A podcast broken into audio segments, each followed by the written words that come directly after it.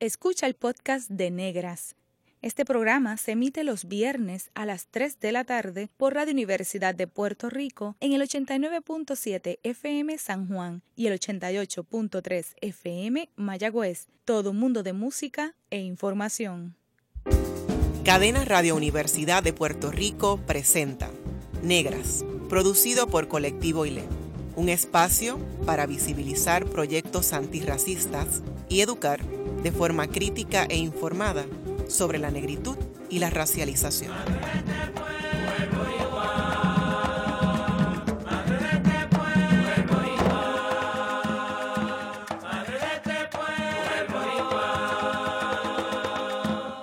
Buenas tardes a toda la radioaudiencia que nos escucha a través de Cadena Radio Universidad de Puerto Rico. En esta edición de Negras les saludan Bárbara Idaliz Abadía Resach y Glorian Sacha Antonetti Lebrón. Ambas somos miembros del colectivo ILE y nos complace tener de invitadas en negras a un grupo de compañeras del colectivo. Para hablar sobre el colectivo ILE nos honran con su presencia María Reinat Pumarejo, Ivonne Denis Rosario y Kimberly Figueroa Calderón. Nuestra María Reina Pumarejo posee un bachillerato en Historia de las Américas y una maestría en Consejería Psicológica es educadora y organizadora antirracista y miembro fundadora de Colectivo ILE. Gracias. Bienvenida. Gracias por la invitación. Yvonne Dennis cuenta con un bachillerato en justicia criminal, una maestría en literatura creativa y un doctorado en literatura puertorriqueña y del Caribe. Es escritora y profesora universitaria. Dirige el programa de innovaciones educativas de la Facultad de Estudios Generales de la Universidad de Puerto Rico, recinto de Río Piedras, y es miembro de Colectivo ILE desde el 2005. Saludos a todos los que nos escuchan en Radio Universidad. Bienvenida, Ivonne. Gracias. Y nuestra Kimberly Figueroa Calderón tiene un bachillerato en psicología y un certificado en desarrollo comunitario de Rutgers University.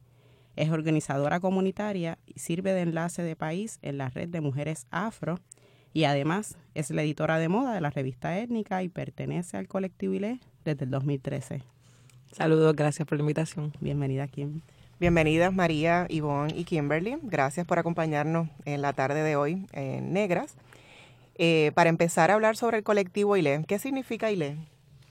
ILE significa casa o suelo en Yoruba, pero no siempre significó eso para nosotros cuando para nosotras cuando comenzamos, comenzamos como el Institute for Latino Empowerment el Instituto para la Conciencia y Acción, eh, y lo desarrollamos en Northampton, Massachusetts.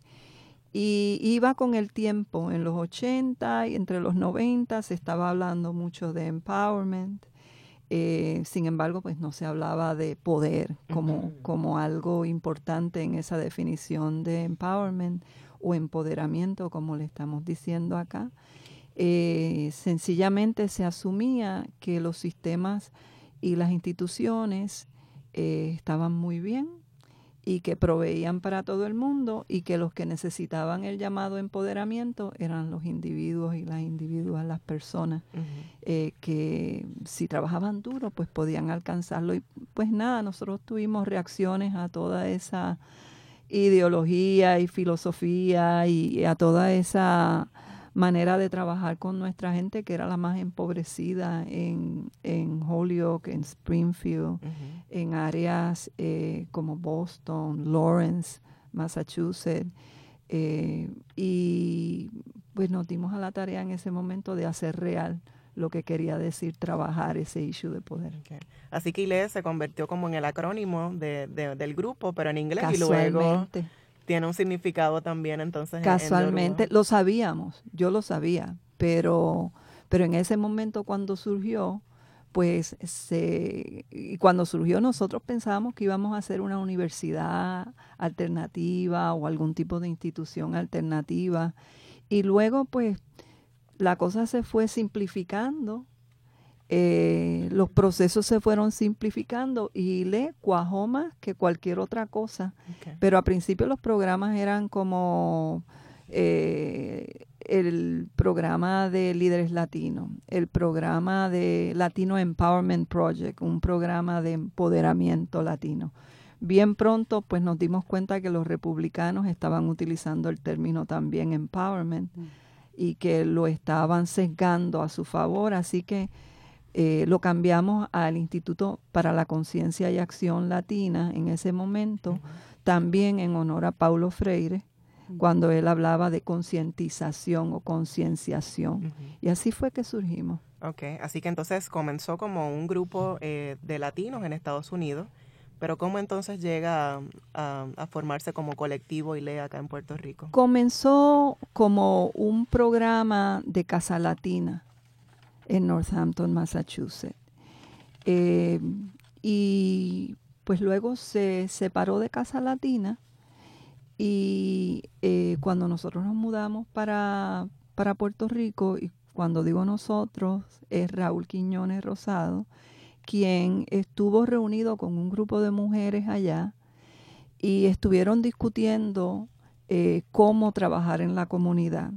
Mientras yo estaba trabajando en Holyoke Community College, yo dirigía un programa de inglés como segundo idioma y mi sueño era crear un, algún tipo de institución educacional que sirviera a la comunidad y que no la sometiera y que no la maltratara como estaban maltratándonos. El colegio en verdad no tenía un análisis antirracista, este, veía a la comunidad como insuficiente, eh, veía algunas veces a los trabajadores y a las trabajadoras, nos veía como decorativos, como simbólicos, éramos tokens y entonces pues en ese momento, pues se juntaron todas esas voluntades en Casa Latina y empezamos a trabajar el concepto de cómo nosotros trabajamos no los síntomas de la enfermedad y no desde un punto de vista de asistencialismo, sino desde un punto de vista de bregar con la raíz del problema. Y en ese instante y en esos tiempos nosotros determinamos que era el racismo y otros issues de opresión pero que vivíamos, que estaba, la sociedad estaba configurada utilizando una ideología racial y que ese racismo estaba en la fibra institucional. Y que nosotros teníamos que lidiar con eso porque no queríamos seguir procesando gente que llegaba a los Estados Unidos. Y en ese tiempo éramos, la mayoría eran puertorriqueños y puertorriqueñas. Después empezaron a llegar mexicanos, guatemaltecos, hondureños, etcétera pero la mayoría de nosotros pues veníamos de Puerto Rico de unas circunstancias bien difíciles de pobreza, eh, desorientados totalmente, desorientadas. Y el programa ILE pues eh, estaba tratando de que los líderes de esas comunidades tuvieran un análisis antirracista, que pasaran por, por procesos cuidadosos, reflexivos, incluso largos. Tuvimos uno que duró un año y después se revalidó para dos años porque los mismos participantes querían seguir. Y eh, la idea era de que ellos se fortalecieran, que entendieran bien el racismo. Luego nosotros nos regresamos en el 1997 Así que comenzaron en el 1992 con todos estos procesos en Estados Unidos y en el 97 entonces. Regresamos para acá. Y no queríamos venir y hacer lo mismo que estábamos haciendo allá. Eso hubiera sido irrespetuoso para nuestra gente. Así que estuvimos, pasamos por un proceso de observación, de mucha discusión. Quiero mencionar los nombres de Ana Mangual Curtier, quiero mencionar el nombre de Esther Barreto, porque estas compañeras, Raúl y yo, nos reuníamos semanalmente en el seminario evangélico para hablar y teníamos nuestros propios círculos de estudios para hablar sobre lo que estaba pasando en Puerto Rico. Y cómo no ser impositivo, eh, cómo nosotras pues podíamos trabajar con la gente de una manera que fuera sensible y respetuosa. Nos dimos cuenta que sí, que no que necesitábamos asumir nuestro justo lugar en ese momento, eh, hablando sobre el racismo de una manera clara, que se entendiera el racismo en su forma individual, institucional y cultural, y que se entendiera sobre todo el racismo en la fibra institucional, que se pudiera mirar a las instituciones y decir que todavía son remanentes de la esclavitud, que todavía son remanentes que le traen resultados y beneficios desproporcionados a la gente blanca o a las más blancos. Qué bueno, ¿verdad, María? Gracias por compartir esa historia de la, de la Fundación del Colectivo Ahora nos gustaría eh, escuchar eh, un poco de, de Kimberly, ¿quiénes conforman el colectivo ILE? ¿Cuáles son los requisitos para formar parte de, este colectivo? Eh, en el colectivo ILE somos alrededor de 17, 18, 19 mujeres. Puedo mencionar los nombres más o menos rapidito. Eh, María Reinal, que ya la escucharon acá. Ustedes dos, Florian Bárbara. Ivonne, que está aquí a mi derecha. Eh, Mariluz Franco. Cristina Carrasquillo. María Díaz. Mayra Díaz, perdóname. Eh, Canicha Rivera, Jessica Gaspar, Judith Conde, Examara Jiménez, María Beatriz Serrano, Dominga Rodríguez, África Clivillés, Frances Negrón, Nilia Díaz, Tatiana Fontane, Esther Lavarreto. Eh, dentro de los varones que, que, estuvieron en la fundación, María mencionó a Raúl Quiñones, en un tiempo estuvo con nosotros también Wilmor Romero. Eh, dentro de, del colectivo no es que haya un documento que diga tienes que tener unos requisitos para ser parte, ni tampoco es un puesto que uno aplica, ni, ni es como parte de un estudio en la universidad, nada de eso. Eh, uno de los requisitos que yo pienso que, que debemos tener es esta conciencia antirracista, ¿verdad? Pensar, creer que erradicar el racismo en Puerto Rico es posible y que podemos trabajar hacia ello. Y de igual manera trabajar el asunto de colonial en la isla y, no pensarnos como que somos una adición a, sino que nosotros podemos como soberanos. Eh, una de las cosas que caracteriza y que nosotros hemos, pienso yo, escogido como, como uno de los requisitos para estar en el grupo es esta cultura de amor, de que nos queramos, de que nos respetemos, ¿verdad? Que seamos honestos y sobre todo que seamos humildes, porque sí hay diferentes experiencias, diferentes, ¿verdad? Arrancos, hay gente que viene de la universidad, gente que viene de comunidad. Eh, que de hecho no es requisito ser universitario ni tener algún tipo de estudio universitario, pero es importante que nos demos cuenta y que entendamos que, que todos podemos eh, mentorear y ser mentoreados, que todo el tiempo estamos en constante eh, conocimiento, constante educación y que, y que somos humildes para poder recibir esa educación. Así que creo que... Sí, yo creo que uno de los valores que también caracteriza al colectivo es el ese deseo de continuar educándonos, ¿verdad? Y que esa, esa visión y esa conciencia antirracista se, se siga fortaleciendo con el tiempo como parte de nuestros procesos. Así que gracias eh, por eso. Eh, muy interesante, ¿verdad? Lo que plantea Kimberly con respecto a cómo nos conformamos como colectivo, ¿verdad? Que no hay como unos requisitos escritos, pero hay unas responsabilidades, ¿verdad? Que hay que asumir una vez uno es parte de, una es parte del colectivo. Eh, y ese es un tema que vamos a atender un poco más adelante eh, sobre la dificultad que, que, podría significar trabajar en colectivo, ¿no? Tantas mujeres con, con diversidad de opinión, ¿verdad? Cómo, cómo lograr esa, esos consensos. Eh, pero antes quería atender otro asunto que me parece que es muy importante.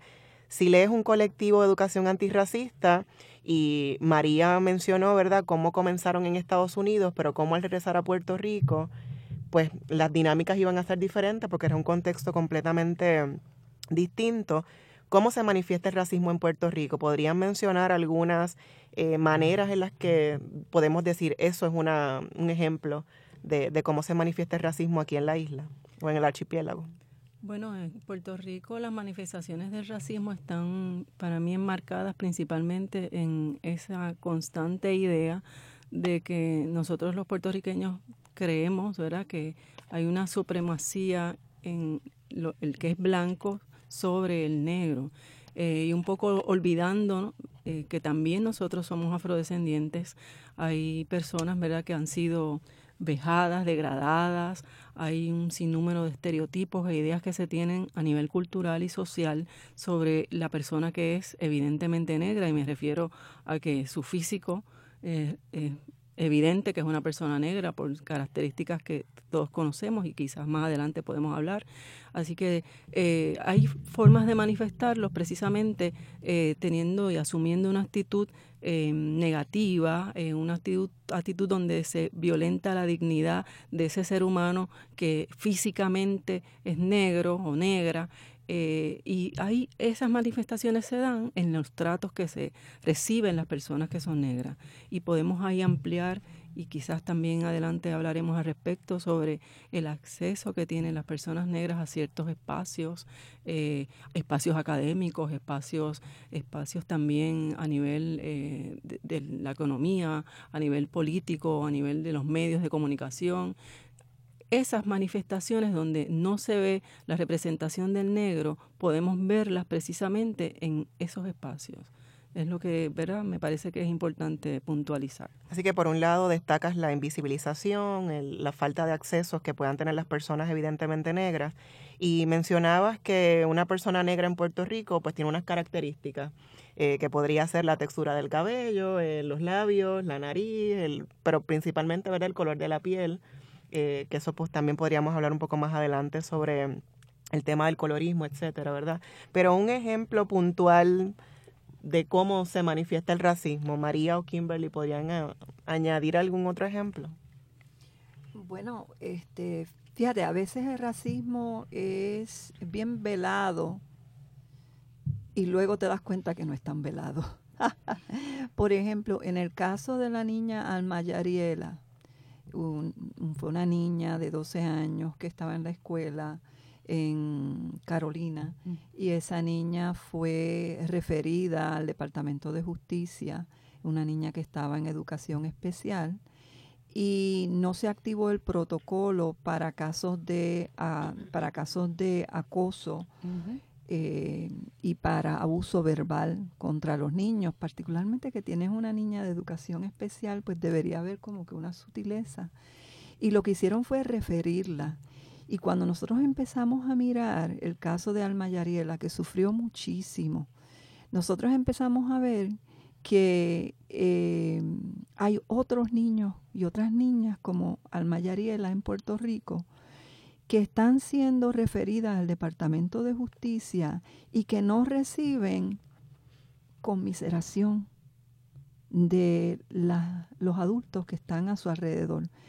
Parecería que hay un, un prejuicio, una disposición a ver a esa niña como adulta, a ver a esa niña como violenta, a ver a esa niña como algo que se puede mover de un sitio a otro que no tiene sentimiento. Y así vemos muchos de nuestros niños en Puerto Rico recibiendo constantemente la idea de que son inferiores, porque también el lenguaje está ahí, ¿no? Hay mucho lenguaje y mucho insulto. Esta niña estaba siendo insultada, se la había llamado negra sucia, se la había llamado muchas cosas y los adultos a su alrededor no habían respondido. Pues un día ella respondió y ese día que respondió los carceleros que tenemos en la escuela decidieron que ese era el día de ajusticiarla y de referirla al, Departamento de Justicia. Así que es muy común ver en el caso de, de Almayariela Cruz Cruz, eh, pues como los procesos, ¿verdad? Que la, que la criminalizaron eh, como, como una persona violenta, ¿verdad? Como fue mm, eh, acusada como, como adulta, arrestada una niña de, de 11 años con diversidad funcional, ¿verdad? Ya tiene 13 años ahora, ¿verdad? Eh, creo que cumple año en estos días, eh, ahora en, junio. Eh, así que, pero también entonces vemos cómo ella era víctima del racismo cuando le llamaban, ¿verdad? Con, con epítetos, cómo la degradaban las otras niñas en la escuela, que son experiencias que, que, ustedes también como colectivo en Arrancando Mitos de Raíz han, han planteado, ¿verdad? De, de cómo niños y niñas en las escuelas pues son víctimas del racismo eh, de una manera muy, directa a través de, de, lo que se verbaliza. Eh, y del trato que reciben de, adultos también. Y eso es lo más importante, porque un niño necesita, una niño, una niña, necesita tener un sentido de pertenencia. Y lo que le estamos diciendo a nuestros niños visiblemente negros y negras es que ellos no tienen un lugar de pertenencia, se les saca la alfombra demasiado rápido. No es como si su vida no fuera estable, no tienen ese lugar. Y los adultos y las autoridades y esas personas que están a su alrededor, que se supone que estén educadas por lo menos en la sensibilidad de lo que es un niño o una niña, en ese momento deciden quitarle el lugar de pertenencia a esa niña y de, enviar el mensaje de que hay algo malo, inadecuado con ella, de que ella, quien es ella, no es suficiente, que no es eh, una niña que merece el respeto de otros niños, ni merece siquiera el protocolo que se ha desarrollado para estos casos. De hecho, ese es el mismo niño o niña que de adulto entonces trae consigo, ¿verdad? Unos conflictos precisamente porque no recibió eh, el apoyo institucional, quizás el apoyo precisamente de, los maestros de la escuela, de la, la, parte más importante que representa el Estado y que debe evitar, ¿verdad?, que un niño o una niña esté expuesto a situaciones de esa clase que son evidentemente racistas. Okay. Bueno, en breve regresamos con Negras y conoceremos cuáles son los proyectos más significativos del colectivo ILE, así que sigan en sintonía con Radio Universidad de Puerto Rico.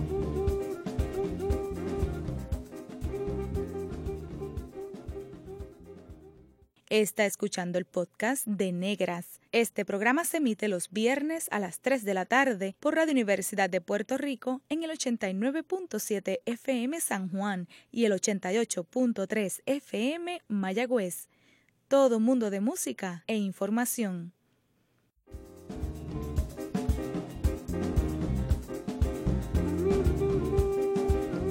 Usted está escuchando Negras, inspiradas en la grandeza de nuestras ancestras Hoy conversamos con miembros del colectivo ILE.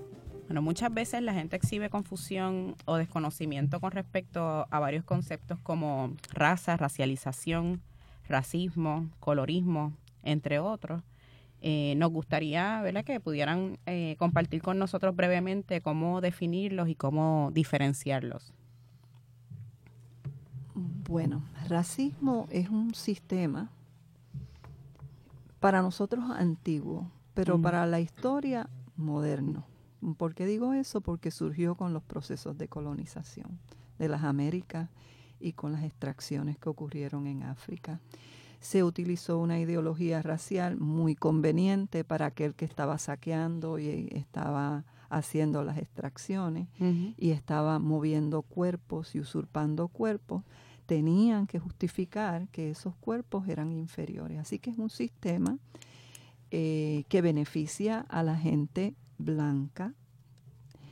es un sistema que le trae beneficios económicos, mm. que en ese momento estaba predicado en tres cosas. Uno, los blancos eran los más inteligentes, mm. los blancos eran los más bonitos, hermosos, y los blancos tenían la cultura más evolucionada.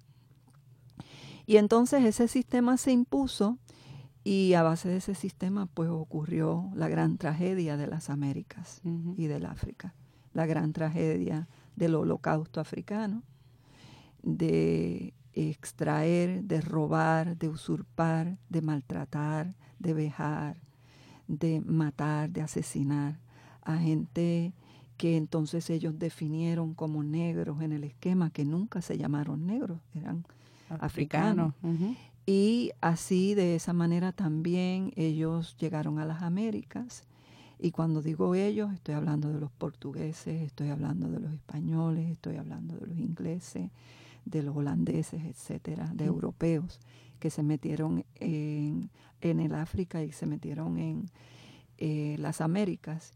Y a base de la fuerza bruta, pues dominaron eh, y eh, ocurrió un gran genocidio en las Américas, que eh, obviamente nosotros somos parte, eh, son nuestros ancestros. Y entonces, eh, pues se determinó que aquel que era más clarito, mm. mientras más cerca estabas del blanco, mejor te iban a tratar. Eso es colorismo. Es en un sistema racial como el que tenemos, un cuerpo que se ha designado como, que se ha racializado mm. como inferior, pues ese cuerpo, mientras más clarito es, mejor, más ventajas tiene. Más mientras oportunidades. Más, oportunidades, más acceso, más privilegios. Eh, privilegios. Mientras más oscuro, menos privilegios, menos acceso, más agravio, más dolor, más tortura y los más, eh, los del medio, eh, que aquí en Puerto Rico a, lo mejor le llaman trigueño, café con leche, pues esos son a veces manipulables. este, mientras más cerca estás, pues mejor y quizás tú puedes defender la causa de las personas que están en control y dominando, dominante. Mientras más oscuro, pues tú sabes, más expuesto estás, con más dolor y más agravio, pues lo sientes todos los días. Y en Puerto Rico, pues definitivamente hay colorismo, porque para los Estados Unidos, Puerto Rico es un país completamente racializado como inferior. Y, y, entonces nosotros, todos los racializados como inferior, tenemos nuestro, nuestro propio esquema criollo. Y, cuando mencionas el concepto de racializados y racialización, eh, incluye ¿verdad? tanto a la comunidad latina, a la comunidad negra. Glorian, incluyo a los blancos también, que mm. han sido racializados como blancos. O sea, nadie nace siendo blanco, siendo negro, siendo este latino, siendo... Esos son eh, una, uno, unas definiciones muy funcionales al esquema racial que se ha perpetuado. Y entonces pues uno pues tiene una identidad porque no le queda a uno más remedio en un esquema racial que desarrollar una identidad que está eh, atada a ese esquema que nos han impuesto. Eh, pero los blancos han sido racializados también y eso tiene muchas implicaciones. Eh, y una de las implicaciones es eh, separar y distanciarse de su propia humanidad a base de privilegios. Eso es muy peligroso, que te dan privilegios y entonces tú no ves lo que le está pasando a la otra persona. Y para la persona negra o más oscura o de pueblos originarios, pues eso significa que tú eh, has sido racializado de una cierta manera y que esa racialización implica una narrativa sobre lo que tú eres, que ya está dada. O sea, antes de que tú entres cualquier sitio, ya se te identifica de una cierta manera a base de ese prejuicio, a base de esa estereotipo, a base de esas narrativas que, todos, todos, todos hemos consumido, todas hemos consumido, consumido esas narrativas. De hecho, siempre que se habla del tema de, la palabra raza, ¿verdad? La gente la utiliza en muchísimas ocasiones para justificar el que no hay racismo porque pues porque las razas no existen. Sería interesante ¿verdad? que discutiéramos también ese término, eh, cómo la, la palabra raza eh, trae una carga también biológica, pero eh, la carga social es la que nosotros desde el colectivo y desde todo este movimiento antirracista queremos eh, que las personas entiendan. Entonces, ¿cómo definimos las razas desde el punto de vista político y no biológico? Bueno, pues la raza eh, es algo que, que nos está dado. Es, es algo que es social, es algo que a pesar de que mucha gente, como tú dices, Ivonne, dice, las razas no existen y por ahí se van. Las razas no existen, no deberíamos estar hablando de eso, debemos eliminarlo, pero es un hecho sociológico y político muy real que tiene implicaciones. Bajo todos los estándares de bienestar, las personas negras están peor. Bajo todos los estándares de bienestar, las personas blancas están mejor. Así que el que tú me digas a mí que las razas no existen biológicamente, pues claro, yo estoy de acuerdo y hay que revisar toda esa historia y cómo la antropología fue funcional a eh, los esquemas raciales y a la esclavitud y demás. Y a privilegiar. Y a privilegiar y a justificar lo que estaba ocurriendo. Pero a la misma vez pues hay que estar mirando de que este fenómeno sociológico, político, psicológico, espiritual, es uno que cala en todos los aspectos de nuestras vidas. O sea, que es real. Sí, que no, no se resuelve con, con no nombrarlo y decir eso no existe, porque hemos estado sintiendo, ¿verdad? Todos los estragos de, del racismo, así que no, no se puede invalidar. Exacto, exacto. Y a veces pues uno dice eso y a veces lo utiliza como para darle, darle una dosis de control a la gente, para controlar a la gente, para que no hablen más del asunto. De hecho, eso es lo que ha pasado siempre ¿verdad? en Puerto Rico, que el tema del racismo es vedado. O sea, no hay manera de que se pueda discutir de una manera profesional, eh, académica, desde el intelecto, eh, con diferentes posturas eh, ideas, sino que de inmediato eh, lo que prevalece es que no, aquí no hay racismo, somos todos eh, puertorriqueños de, de, tres mezclas, no es posible, yo tengo un primo negro, un familiar negro, y no hablemos de eso porque eso no ocurre en Puerto Rico. Así que eso es también una forma de negar la realidad de que en Puerto Rico sí, ciertamente hay racismo.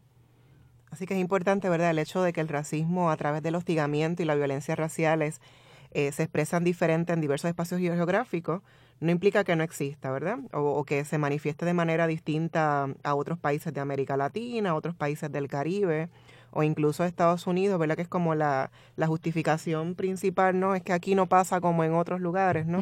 Lo más que, escuchamos eh, y que es parte, ¿verdad? De esa aseveración popular y oficial del, del Estado, del, del discurso nacional eh, en Puerto Rico, de que aquí no existe racismo, porque no se manifiesta. Por eso para mí era importante, ¿verdad?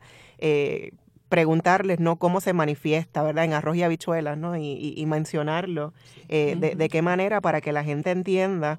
Eh, y también el hecho de, por qué todavía seguimos hablando de raza.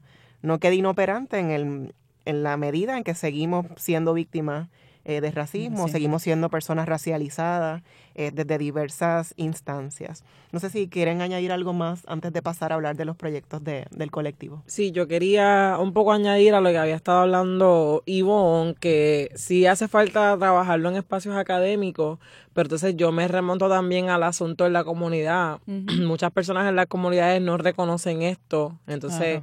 Me preocupa también que, que nos referimos a medios como por ejemplo la radio, la televisión y demás que se, se, se ven como medios de, de la razón o la verdad absoluta y, y envían un mensaje equivocado. Y entonces lo vemos todos los días cuando vemos quiénes son las que salen en los anuncios, quiénes son las que presentan, por ejemplo, quién es la modelo, quién es el, por ejemplo, el director de la organización, cómo se ve y cómo las personas en las comunidades se parecen o no se parecen a esto. Entonces, eh, eh, no solamente no se da la conversación en espacios académicos, tampoco, tampoco se da en espacios comunitarios. La gente tan siquiera lo reconoce. Piensan que, que, que, no tienen oportunidades porque son pobres, ah, pero eres pobre, ¿por qué? Entonces no se da esa reflexión en términos comunitarios tampoco. Y lo, lo que menciona Kimberly me trae a la memoria eh, otra de las justificaciones, no, pero es que entre ellos mismos como negros y negras son los primeros racistas o, los que, o sea, o los que eh, perpetúan esa, si ellos solo dicen así, ¿verdad? O si uno hace una crítica, pues entonces somos eh, acomplejados o acomplejadas, ¿no? Así que, pero que es importante, ¿no? que no es una, un asunto que solamente vamos a tratar desde el espacio académico, eh, porque sabemos que dentro del espacio académico también hay mucha racialización eh, eh, que, que, la, que se vive diariamente. Y esa es una, eso es una de las destrezas de Colectivo ILE, porque Colectivo ILE donde menos hace trabajo es en la academia. Ustedes lo hacen, las que están dentro de la academia, pero Colectivo ILE como organización pues nuestro trabajo es ir a distintas comunidades y sí, el arroz y la habichuela es lo que tenemos que manejar porque no todo el mundo puede recibir unas definiciones este, así como que bien complejas. Si la idea es que todos desarrollemos conciencia, pues hay que desarrollar unos procesos decoloniales también y antirracistas en la manera como se está educando. Sí, y hablando, ¿verdad? De, de esos procesos y esa inserción que hemos tenido en comunidades, ¿qué proyectos emblemáticos ha llevado a cabo el colectivo ILE en estos 27 años de, existencia y de trabajo antirracista en, las comunidades?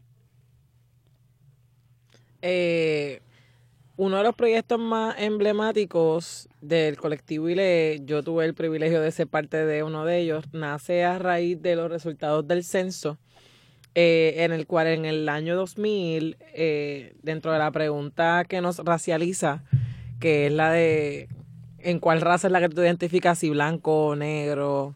Eh, un 80% de los puertorriqueños se declaró blanco sin ninguna mezcla y solamente un 10% en Puerto Rico se declararon negros. Así que a raíz de eso se ve el cambio 10 años más tarde, en el 2010, en el cual solamente un 12% se declaró negro, así que solamente subió un, un 2%. Eh, de ahí surge la campaña eh, de, de trabajar el asunto de de cómo se podía desarrollar una identidad racial saludable ¿no? en Puerto Rico. Y yo siempre, ¿verdad? Yo no estuve desde la formación, sí fui parte de uno de los procesos, pero siempre recuerdo que, y me viene a la mente de que todo el mundo aquí le gusta pasarse el blow en la plancha, pero entonces no se ven lindos con su pelo natural, entonces ya crea unas discrepancias en lo que tú eres, cómo naciste, te ves lindo cómo naciste, cómo te levantas en la mañana. Así que un poco intenta, eh, con el programa se intenta trabajar esa identidad racial saludable. Eh, se creó África en mi piel, África en mi ser. Si no lo llevas en, en la piel, lo llevas en el ser. Y eso es una serie de procesos, talleres, experiencias que trabaja precisamente eso. Eh, trabaja a través de, de, unos esquemas raciales que se nos han sido dados y entonces pues hay varios procesos que tratan de romper con todas esas nociones que nos han sido, ¿verdad?, inculcadas y, y son negativas, ¿verdad?, porque influyen en nuestra manera de pensar, en nuestra manera de actuar, cómo vestirnos, cómo vernos. Y trabaja además el liderato femenino, eh, también el asunto de cuál es nuestro ritmo, ¿verdad? Cómo nosotros bailamos a un ritmo que realmente no es el de nosotros, sino el que, como repito, nos fue dado. Así que es un proceso que tiene una serie de talleres y unas experiencias más o menos inicialmente entre tres meses, pero depende del grupo, se puede un poco alargar o acortar, todo depende. Eh, otro proyecto emblemático en el cual yo sí estuve, fue parte de la, de la coordinación, eh, fue el de los calderos de ideas. Fue un trabajo que luego de el huracán María, eh, el colectivo ILE se dio la tarea de salir a la calle y hablar con las mujeres ah, de sus experiencias con el huracán. ¿Qué fortalezas salieron de eso? Eh, como proceso sanador, como ¿verdad? la primera parte de, de, ese proceso y la segunda queríamos trabajar con las mujeres cuál era la visión que tenían para Puerto Rico, cómo ellas querían ver Puerto Rico desde su trabajo, desde sus manos, ¿verdad? Porque sabemos que eh, durante el huracán y después del huracán las mujeres salieron a la calle por sus familias, por sus hijos. Así que decidimos tomar eso y crear redes, ¿verdad? De mujeres que pudiéramos visionar proyectos sostenibles para Puerto Rico. Ese ha sido como que nuestro proyecto más reciente, que ha sido bastante emblemático porque lo hicimos en, alrededor de la isla Hicimos eh, 14 calderos de ideas eh, entre los pueblos Mayagüez, el área metro, Carolina, Loíza, Yabucoa, Vieques, eh, Peñuela, San Sebastián. Eh, hicimos también uno con la comunidad LGBTQIA. Este, así que un poco lo que hicimos reunir a estas mujeres y que nos hablaran de cuáles eran sus visiones para Puerto Rico para poder entonces juntar, visionar a Puerto Rico y llevarlas a cabo de manera sostenible. Así que mencionaste África en mi piel, África en mi ser, como uno de los proyectos y también los calderos de ideas que fueron después del, huracán María. Así que por lo menos hay dos proyectos eh, emblemáticos o significativos, pero sabemos que hay una larga trayectoria del colectivo. De hecho, quiero mencionar, y me parece importante, estando aquí en la Universidad de Puerto Rico, que el colectivo ILE, justo cuando eh, pasó el huracán María, también hizo sus aportaciones a los estudiantes de la universidad. Eh, quiero mencionarlo, fue muy importante porque tuvimos estudiantes que no tenían recursos, económicamente eh, necesitaban de ciertos eh, materiales, elementos que tenían que ser eh, suplidos, ¿verdad? Porque dependía de ellos su vida. Así que el colectivo vino aquí a la Universidad de Puerto Rico y a los estudiantes del programa SAE y del programa de innovaciones educativas, atletas, este, artistas y demás, eh, les proveyó de materiales para eh, sostenerse en, esta, en ese proceso después del huracán María.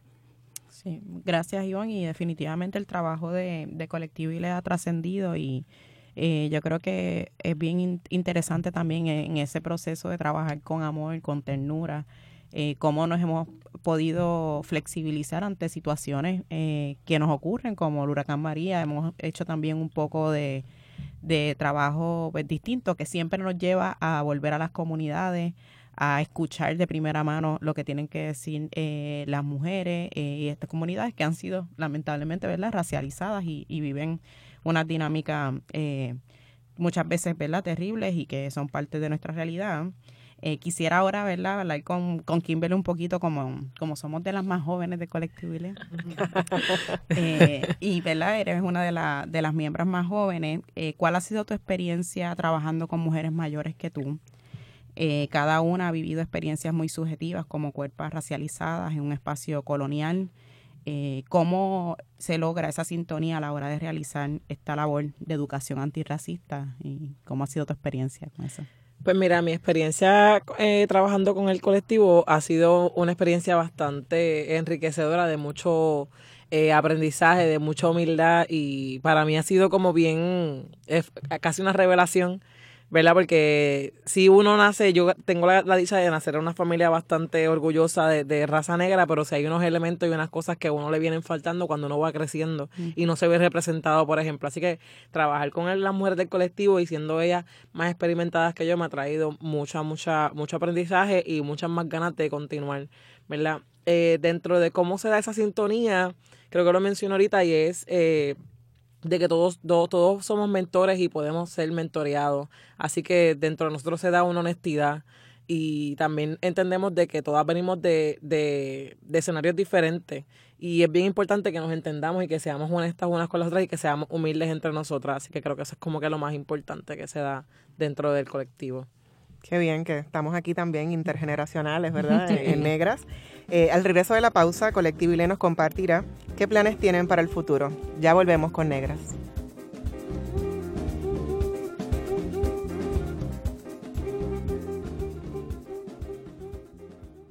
Está escuchando el podcast de Negras. Este programa se emite los viernes a las 3 de la tarde por Radio Universidad de Puerto Rico en el 89.7 FM San Juan y el 88.3 FM Mayagüez. Todo mundo de música e información.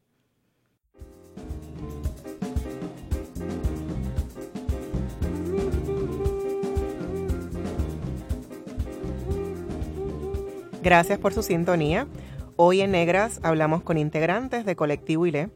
En este último segmento queremos que nos compartan hacia dónde se dirige el Colectivo ILE. Sí, me gustaría, ¿verdad? También que podamos hablar un poco de qué hay distinto en el trabajo de Colectivo ILE que nos caracteriza eh, dentro del movimiento antirracista en Puerto Rico. Pues hay varias cosas, pero se me ocurre, una de las cosas que Colectivo ILE hace muy bien es moverse a través de la isla y moverse entre distintas comunidades y desarrollar relaciones bien genuinas con gente de comunidad, con liderazas poderosas en la comunidad. Lo otro que hace colectivo y lee muy bien es hablarle a la gente más clarita de este país también. Eh, a veces con esta idea de que todos somos negros, pues como que no se no se examina bien la implicación de lo que es el colorismo, de que algunos de nosotros somos más claros y otros somos más oscuros o más oscuras. Y la gente más clara tiene una responsabilidad, pero también tiene una responsabilidad personal, no solo a nivel de solidaridad, de examinar cómo su propia humanidad se compromete con el esquema racial, como los más claritos de nosotros, sea la gradación que sea, usted puede tener una abuela negra y eso está muy bien, como muchos de nosotros tenemos abuelas negras, papás negros, pero si salimos en un paquete distinto, pues eso hay que, como que, como dicen por ahí, problematizarlo, eso hay que sopesarlo, eso hay que examinarlo y reflexionar, y eso significa que uno tiene más acceso y por lo tanto tiene que, que limpiar sus espejuelos particulares mucho más, porque hay cosas que uno no ve, hay cosas donde uno cae, pero también le quita a uno el proceso de racialización de las personas más claras, los deshumaniza igualmente. O sea, es un proceso de deshumanización para todos nosotros. Y esa es una conversación que nosotras tenemos con las que asisten a nuestros procesos, que están reclamando su afrodescendencia, pero le decimos, bueno, una cosa es ser afrodescendiente, mm. otra cosa es ser negra. ¿Y qué significa eso? Yo creo que eso también es algo que nos caracteriza y que como desarrollamos relaciones con la gente genuinas, de, de, de, mucho, de mucho amor, pues podemos podemos llegar ahí con ella, podemos llegar a esos temas profundos con ella. María, ¿podrías hacer esa distinción de qué es ser negro y qué es ser afrodescendiente en Puerto Rico? Pues visiblemente negro, una persona visiblemente negra está expuesta a una serie de, em, de situaciones, eh, de agravios a nivel eh, diario, de asaltos y de violencia racial en cosas sencillas como en cosas más, eh, más, más complicadas. Y eh, la persona que es afrodescendiente, pues bien, sí, todos somos afrodescendientes porque tenemos ese legado y culturalmente lo tenemos también, o sea, se nos ha dado, pero eso no significa que yo sé, yo sé caminar en, los, en, en las sandalias de una mujer negra. Mm. Eso es una experiencia distinta. Y entonces, eh, si vamos a trabajar juntas, pues necesitamos tener este, este tipo de diálogo honesto y, y, y capitalizarlos también, porque quizás una persona más clara puede hacer algo que estratégicamente, en conjunto con otras personas, puede tener un resultado bien positivo para un colectivo. Y yo te puedo decir que a veces cuando yo camino con mis compañeros blancos en los Estados Unidos, yo trabajo con una organización en los Estados Unidos, y a veces cuando estamos cruzando aduana en ciertos sitios, mandamos al blanco primero. Y lo mandamos para ver cómo lo tratan, para entonces que se siente un precedente y decir, pues mira, tú trataste a esta persona así, pero a nosotros, los racializados como latinos o negros o asiáticos o como gente de pueblos originarios, no nos tratan así. O sea que hay cosas que se pueden hacer juntos si la hablamos bien, si somos honestos, si tenemos esa capacidad. Qué bien. sí, ahí la empatía también, ¿verdad? Que es la importancia de colectivo y le en tratar de concientizar a esos otros hermanos y amigos que son evidentemente blancos y que entiendan, ¿verdad?, eh, por los procesos que pasa una persona evidentemente negra. La empatía y, el entendimiento es fundamental para juntos ir en contra del racismo. Y esa eh, empatía que mencionas, Ivonne, es importante, ¿verdad? Y, y como el colectivo eh, también no llega a los lugares como de paracaídas, como decimos, sino que tienen, eh, hay muchas veces un llamado de ciertas comunidades, ¿verdad? Que eso es otra de las cosas que hace el colectivo distinto, que trabaja donde les piden, ¿verdad? Que, que sea necesario. Eh, así que le pregunto a Kimberly, ¿qué tienen en agenda en Colectivo ILE? ¿Cuáles son esos próximos proyectos que van a llevar a cabo? Sí, pues ah, luego que terminamos el proceso de los calderos de ideas, hicimos un junta en febrero eh, y de ahí salieron unos proyectos que las mismas mujeres idearon y visionaron. Sin embargo, también dentro de los calderos de ideas y del junte salió una problemática que resonaba mucho, no importa en qué pueblo íbamos, y era el hecho de vivienda. Así que ahora el, el plan básicamente es desarrollar estas conversaciones y simplemente hablarlo, ¿verdad? ¿Cuáles son esas problemáticas que tienen las personas racializadas, eh, ¿verdad? De ciertas comunidades para obtener vivienda, por ejemplo, o que el lugar donde viven es un lugar abandonado, que nadie se quiera hacer cargo. Eh, todas estas vicisitudes que pasan eh, las personas en Puerto Rico, mujeres solteras, estas las llamadas minorías, eh, para obtener vivienda o para vivir dignamente. Así que eso lo hemos llamado el, el diálogo sobre vivienda Adolfina Villanueva, ¿verdad? Ella como nuestro, nuestro ejemplo de lucha y perseverancia por tener una vivienda digna, ¿verdad? Así que ese es uno de nuestros proyectos que ya ha empezado. Vamos a tener unos juntes, como hicimos con los calderos alrededor de la isla, un poco más grandecitos, que sean un poquito más regionales, pero lo que queremos un poco es provocar esta conversación. Sabemos que vienen unos fondos por ahí para reconstrucción y que la mayoría de las personas en Puerto Rico no cualifican para ello. Así que son temas que deben estar allá afuera, que nos competen y que, y que queremos salirnos del plan de ese desconocimiento, de que no nos, de que nos quieran ignorantes. Eh, otro proyecto que, que, tenemos y que está bien a la vuelta de la esquina es la campaña del censo. En el 2020 viene un censo y tenemos que saber cómo contestar esa pregunta. A ver cuánto sube ese por ciento, porque se supone que verdad tenemos un poquito más de, de educación sobre el proceso y aprovechar también la coyuntura. Hay un boom de cosas que están pasando a niveles afrodescendientes, como por ejemplo la revista étnica, eh, la red de mujeres, hay un montón de cosas pasando, así que es como que excelente vehículo para eh, trabajarlo. Eh, estamos trabajando también un proyecto en Loíza con jóvenes de escuela intermedia y superior. vamos a trabajar África en mi piel, África en mi ser con jóvenes, un poco atemperando la situación que tienen ellos dentro de la escuela, ¿verdad? Que ellos mismos identificaron a través de un lab cívico que hay unas carencias, hay unas cosas que se tienen que atender, pero eh, de la mano también de este proceso de liderato y que ellos mismos puedan servir de ejemplo para otros jóvenes en Loíza de la escuela y en sus comunidades también. Y lo importante de todo esto es que todo esto que estamos haciendo va a ser reflejo de lo que estamos eh, transmitiendo aquí con el inicio del programa, así que lo van a estar viendo. Un poco también es dando énfasis a que no, no, no somos un programa enteramente académico, sino también estamos afuera en, lo en la comunidad y es importante que ayudemos a, a visibilizar esas luchas.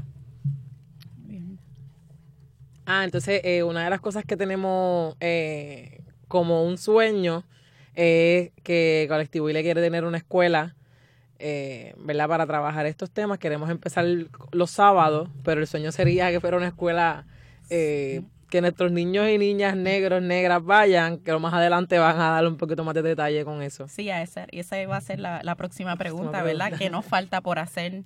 Eh, ¿Qué labor que no hemos realizado en estos 27 años nos gustaría incorporar a los proyectos de ILE? Así que la idea de la escuela ha estado, ¿verdad?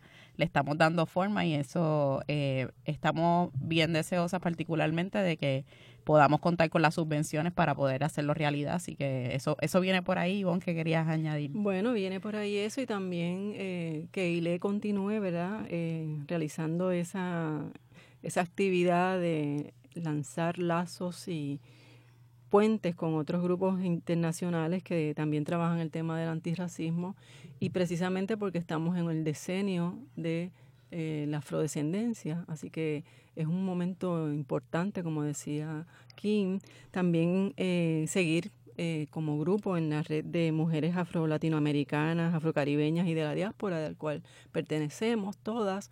Eh, es un, también un grupo importantísimo donde se visibiliza a las mujeres afro y un poco conectando con lo que decía la compañera y, siendo ¿verdad? profesora de este recinto, particularmente me interesa y estoy muy, muy eh, preocupada de que jóvenes, ¿verdad? Evidentemente negros, afrodescendientes, sean los menos que entren a este recinto, al sistema universitario UPR. Y yo creo que esos, esos jóvenes de Loíza y de otros pueblos eh, cercanos tengan esa oportunidad real del acceso a la universidad. Es un, es un proyecto que me interesa trabajar a través de Colectivo L.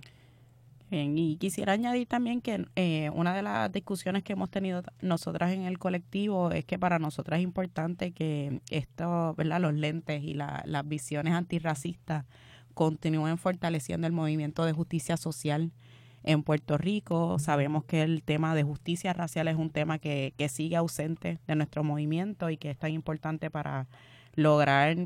Eh, un Puerto Rico eh, decolonial. Eh, y donde todos gocemos de, de, de, una, de una sociedad justa, eh, como, como decimos, que asumamos nuestro justo lugar y también de una manera digna. Así que yo creo que eso es bien importante para, para el trabajo eh, mirando al presente y al futuro eh, del movimiento de justicia social en, en Puerto Rico. y Bárbara, yo creo que ahí estamos, la verdad. Quería preguntarle a María ya para cerrar nuestro programa de negras de la edición de hoy. Eh, María, 27 años después, y le ha sido lo que visualizabas en 1992 o en el 97 cuando regresaste a la isla. No, yo de verdad que no, como que de, un, de una universidad pues eh, se, convirtió se convirtieron en programas comunitarios con líderes y liderazas y en Puerto Rico ha tomado vida propia y ha sido bien orgánico todo lo que ha ocurrido con colectivo y ley. Yo creo que ha sido, yo no sé, de verdad, yo es por el gran amor que nos tenemos que nos permite escucharnos bien y nos permite como que flotar la una con la otra y crear juntas. Y es bien fácil en Colectivo le crear y, y, como que apoyar los distintos proyectos que cada una tiene y las distintas orientaciones. Ha sido para mí ha sido bien fácil. Este y, y colectivo ILE pues ha crecido en lo que es una organización de mujeres una organización de arraigo comunitario una organización que la mayor parte de nosotras asumimos nuestro justo lugar en los distintos escenarios donde estamos, cada cual hace su trabajo, porque hacer trabajo antirracista no es una cosa que lo haces cuando dejas el trabajo, lo haces como profesora, lo haces como comunicadora, lo haces como trabajadora social. Y eso ha sido como que una bendición para nosotros. Lo otro que quería decir es el contenido espiritual.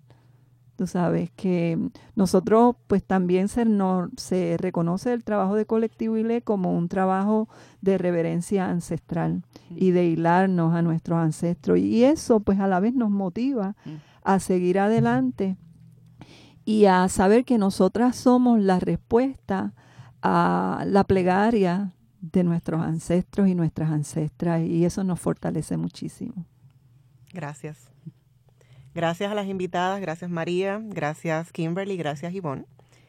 ¿Qué tal si nos despedimos regalándole a nuestra radio audiencia el poema La enemiga más íntima, de la fenecida poeta afropuertorriqueña Ángela María Dávila Malave, en la voz de la doctora Ivonne Denis Rosario? La enemiga más íntima. Se esconde detrás de una costra, en la esquina extrema derecha del espejo. Despegué para desinfectarla. Llaga y traslúcida supuró viscosa, con vientre de amiba y corrupta y ondulando. Mastica que mastica, sin dientes, quiso tragarnos. Jíbara, negra, puta, parejera, nadie querrá quererte nunca. Eres un poquito de mierda, en tu pantano cien por treinta y cinco. Tu historia es un chispito así, tu casta está adolida. Cimarrona, ¡Ja! Serás violada y muerta para escarmiento de tus abuelas. Invocadas. En la luz llegaron las abuelas diligentes y chique, chiqui, chiqui. Cantan bajito en claves de tambores. El susurro ancestral de risas graves dirige el aire. Apunta en el oído la gestión de los pasos. Convoca la conjura reúne materiales en la mano dictando la receta. Machaqué en almirez, un ají bravo, una pizca de polvo con sangre antigua seca, más cinco gotas de la nuestra, una espina de ceiba. Revolví con tres gotas de hierba bruja, un buchito de marle cabo rojo, un poquito de huella de pisada de albizú y se lo di a probar. Wow, y nos quedamos aquí con toda la fuerza de nuestra ancestra Ángela María Dávila. Gracias, Ivonne, por esa declamación. Agradecemos a Neftalí Arroyo por acompañarnos como técnico en esta edición de Negras. No olviden sintonizar Negras el próximo viernes a las 3 de la tarde. Feliz viernes a todos. Cadena Radio Universidad de Puerto Rico y Colectivo ILE presentaron Negras asumiendo nuestro justo lugar como forjadoras de cambio.